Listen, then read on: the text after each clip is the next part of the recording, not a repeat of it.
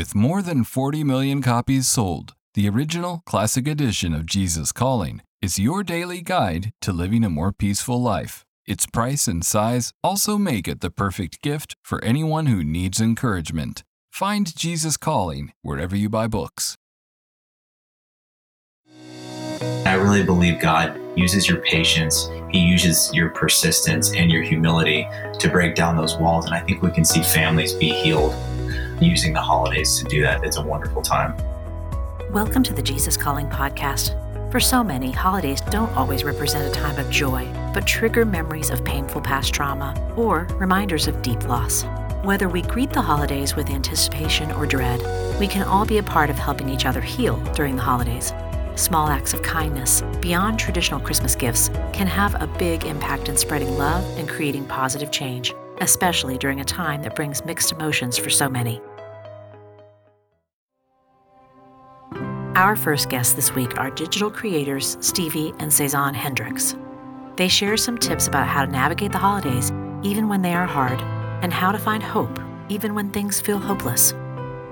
I'm Stevie, and this is my wife, Sazan, and we are from Austin, Texas. In my family, we spend Christmas every year remembering what we went through as a family that once upon a time ago, we were all getting ready, right, for the Christmas stuff. And suddenly we were just all very aware that my little eight year old brother at the time had all of these bruises. And like it was just a little abnormal to where we went and got him checked out. My mom thought she was just going to come home that day and everything was going to be back on track. Let's get the turkey ready and all of that. Well, it was on Christmas Eve that day my brother got diagnosed with leukemia and it totally changed our family. That it changed our life but it changed obviously our christmas that holiday season. And i just remember that night and that being in the hospital on christmas eve you suddenly realize that we're not at home sitting by beneath our christmas tree wrapping presents watching movies. No we're, we're in a hospital room with other families that are also hurting who are also dealing with the suffering and the unknowns of, of a loved one being sick. And so we were all in this hospital room, gathered, this small room, and we were all just there for my little brother. And I just remembered Christmas morning, the one miracle prayer that I was hoping for was like, please just the one miracle like my this would be the best christmas ever is like if we find out like it didn't spread like his cancer like just give us that in the midst of this heartbreak, right? And we got that news on Christmas morning that it had not spread. We received this glorious news that gave us hope, finding hope in hopeless moments.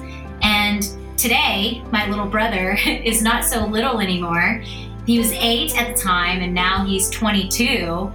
And it's just such a beautiful reminder and sometimes life happens in the midst of holidays and exciting things and all the happenings and these unexpected, chaotic things happen, but you're still able to stop, right? And see the good. Find that hope in the hopeless moments. And so that's something that we saw, that we walked through on Christmas. And it's forever changed Christmas in my family. My brother walked out of that journey like he was no longer in the hospital and getting treatments and stuff because we witnessed on Christmas morning how these hospitals, these children specifically, they don't really get a Christmas at home. Now that I have kids, we're going to go take toys to the hospital with our five year old. I want her to see that. I want her to witness that. And again, it's not these larger than life things, it's just these small little tokens of appreciation that you can pour into your community. And it just is like one little thing at a time. And what is that one thing you can do when you look around to help, you know, spread God's kingdom and his love through that thing, you know?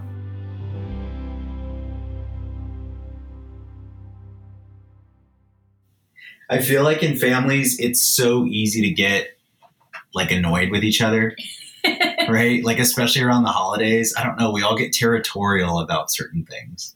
I think it's easy to get wrapped up in the perfection of all of these events, right? And trying to do things perfectly and losing mm-hmm. sight of just, oh, this is actually about like being with one another, right? It's obviously about celebrating the birth of Jesus, but it's also about being with one another. You know, it's about the simple moments. My mom's house every year, she's either hosting Thanksgiving or Christmas, and she's making this huge feast. And sometimes, like tempers are flaring, like everyone's like, "Oh my gosh, we got to get this, we got to get," and it just seems to be like this big ordeal, and it kind of sucks the joy out of the moment. And I think at some point you have to get sick of it and just say, you know what, we're not doing this anymore. We're going to do the event. We're going to host the dinner, but not at a cost, you know, not at the cost of our peace. And what I would encourage you to do is if it's Jesus calling or if it's your Bible or if it's a really good book that is God centered and God focused, I would say put that somewhere you can see it. Put it somewhere, maybe it's your nightstand, so it's first thing in the morning or at night, your coffee table, maybe it's your kitchen island. Put it somewhere my Jesus calling is actually by the sink. Now, I, I, it gets a little wet sometimes and it gets a little scuffed the pages, but the reason I do that is because I spend a lot of time around that kitchen sink doing dishes. And so when I see it there, even when I can just leave the page open throughout the day, hey, even if it's five minutes, I want to start my day focusing my gaze on Him. My eyes were fixated on my problems, my eyes were fixated on my circumstances and not on Him and what he was doing and his purpose and his plans for me.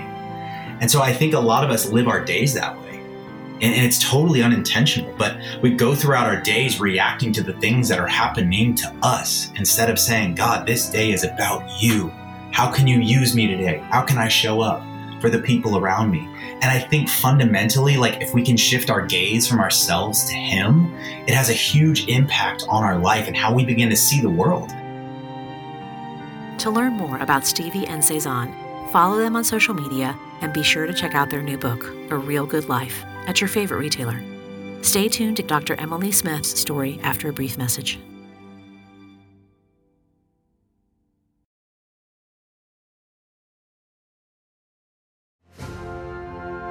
During times of transition and unknown next steps, it's more important than ever to cling to the promises of God and to tune your ear to what Jesus has to say.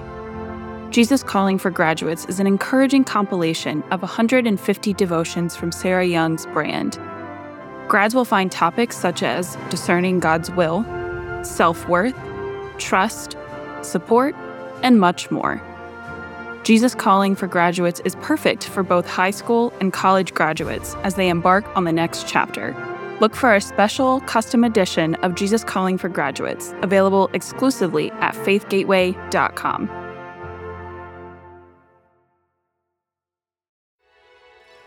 Our next guest is Dr. Emily Smith, who is an epidemiologist at Duke University. Emily's love for both science and people inspired her to help others answer some difficult questions through her Facebook page, The Friendly Neighbor Epidemiologist, where she discovered firsthand the power of connection and being a good Samaritan. I am Dr. Emily Smith. I am an epidemiologist here at Duke University and the Duke Global Health Institute. I'm also just a mom of two. I have a 14 year old and a 12 year old. We have two dogs as well. My husband is a pastor, so I've been a pastor's wife for 20 years now. Always in the church and just have loved the church for a long time, while at the same time being a scientist. I've just always loved science. Like eh, the nerdier the science, the better. I was pre med. And I went to my first outside of the US trip on the Mercy ships to Honduras. And there I started noticing that I was asking different questions than what some of my peers were, were asking the questions on medical. You know, how do you treat this patient? And I was asking, why did they come so late? Or why is poverty in their home different than what we see here? I paid attention to that a little bit, a little bit more, and got a master's in epidemiology and then a PhD. If you have a medical doctor or a nurse or a dentist, you know, they are one on one treating an individual.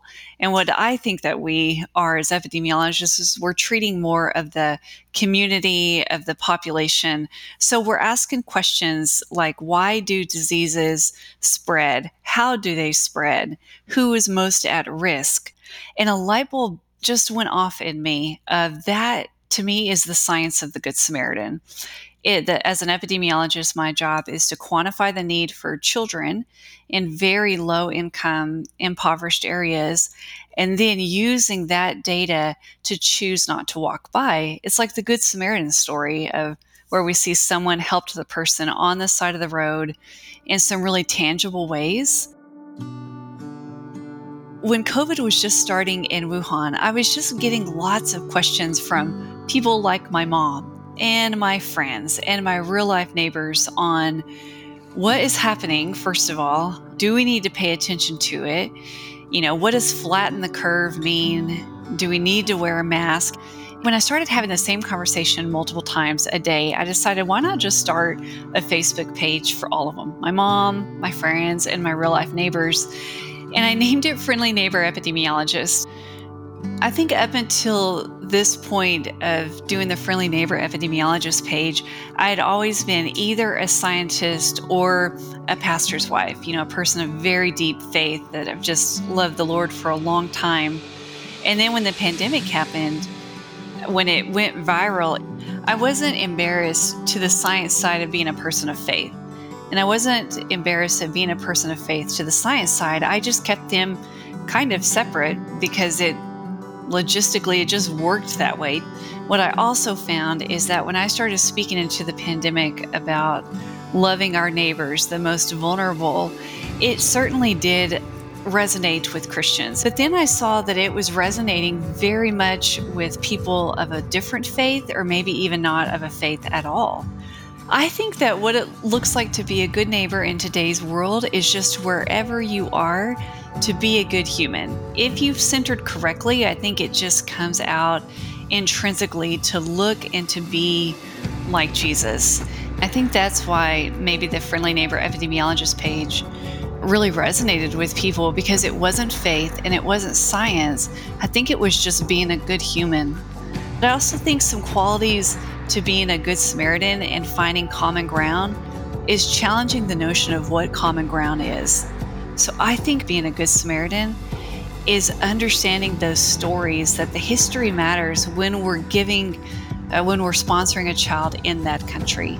So, steps to finding common ground is recognizing the ground might not be as equal as we think until we challenge it with these narratives.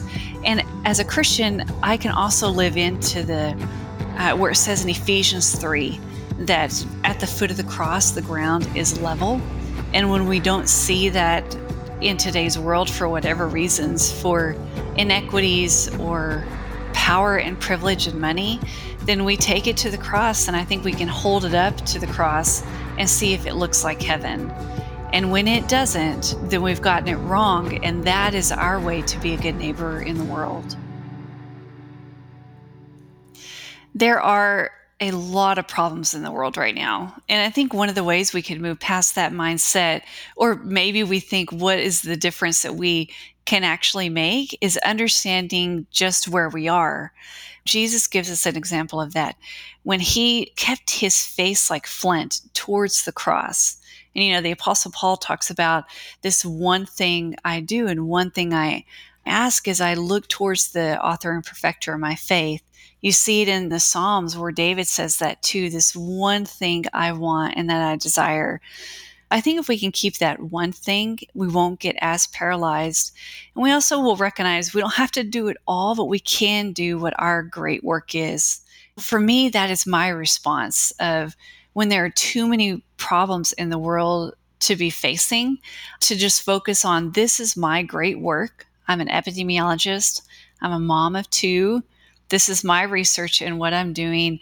I'm not going to come down for the distractions of everything else. And I think if people can discern where they are, what great work are they doing, I think it helps not get so paralyzed. During Christmas, take some time to just breathe and maybe remember who has neighbored us well to tell them thank you. At least for me, that's very centering to remember to do that myself and during a season that can be so busy. And it just brings me back to what the whole season is about and how it cost Jesus so much to be a good Samaritan, but it gives us courage now to do the same. Jesus Listens on February 11th says, Precious Jesus, you've shown me that I can find joy even in the midst of this deeply broken world because you are with me always. I need to spend time refreshing myself in your presence, where I can relax and learn to delight myself in you above all else.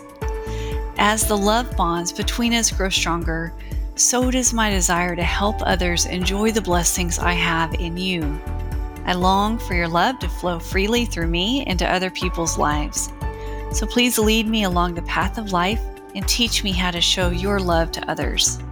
In your cherished name, amen. To learn more about Dr. Emily Smith, check out her new book, The Science of the Good Samaritan, at your favorite retailer. If you'd like to hear more stories about finding hope at the holidays, check out our interview with Bo Stern.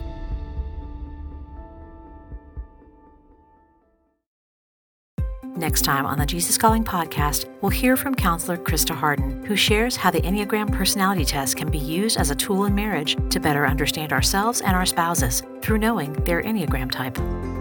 So, once couples get a sense of each of their types, it really helps them to see, oh, hold on a minute, like I have this particular strength and you have this one.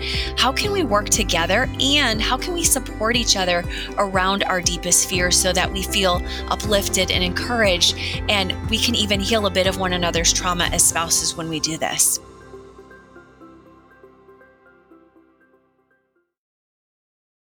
Thanks for listening to the Jesus Calling podcast. Every week, we'll bring you stories from people who share their journeys of faith and how prayer and a relationship with God transformed their lives. Be sure to follow us on Apple Music, Spotify, iHeart, or wherever you listen to podcasts. And leave us a review so others can be inspired weekly by these stories of faith. Finally, you can find encouragement, resources, and more on the Jesus Calling website at jesuscalling.com.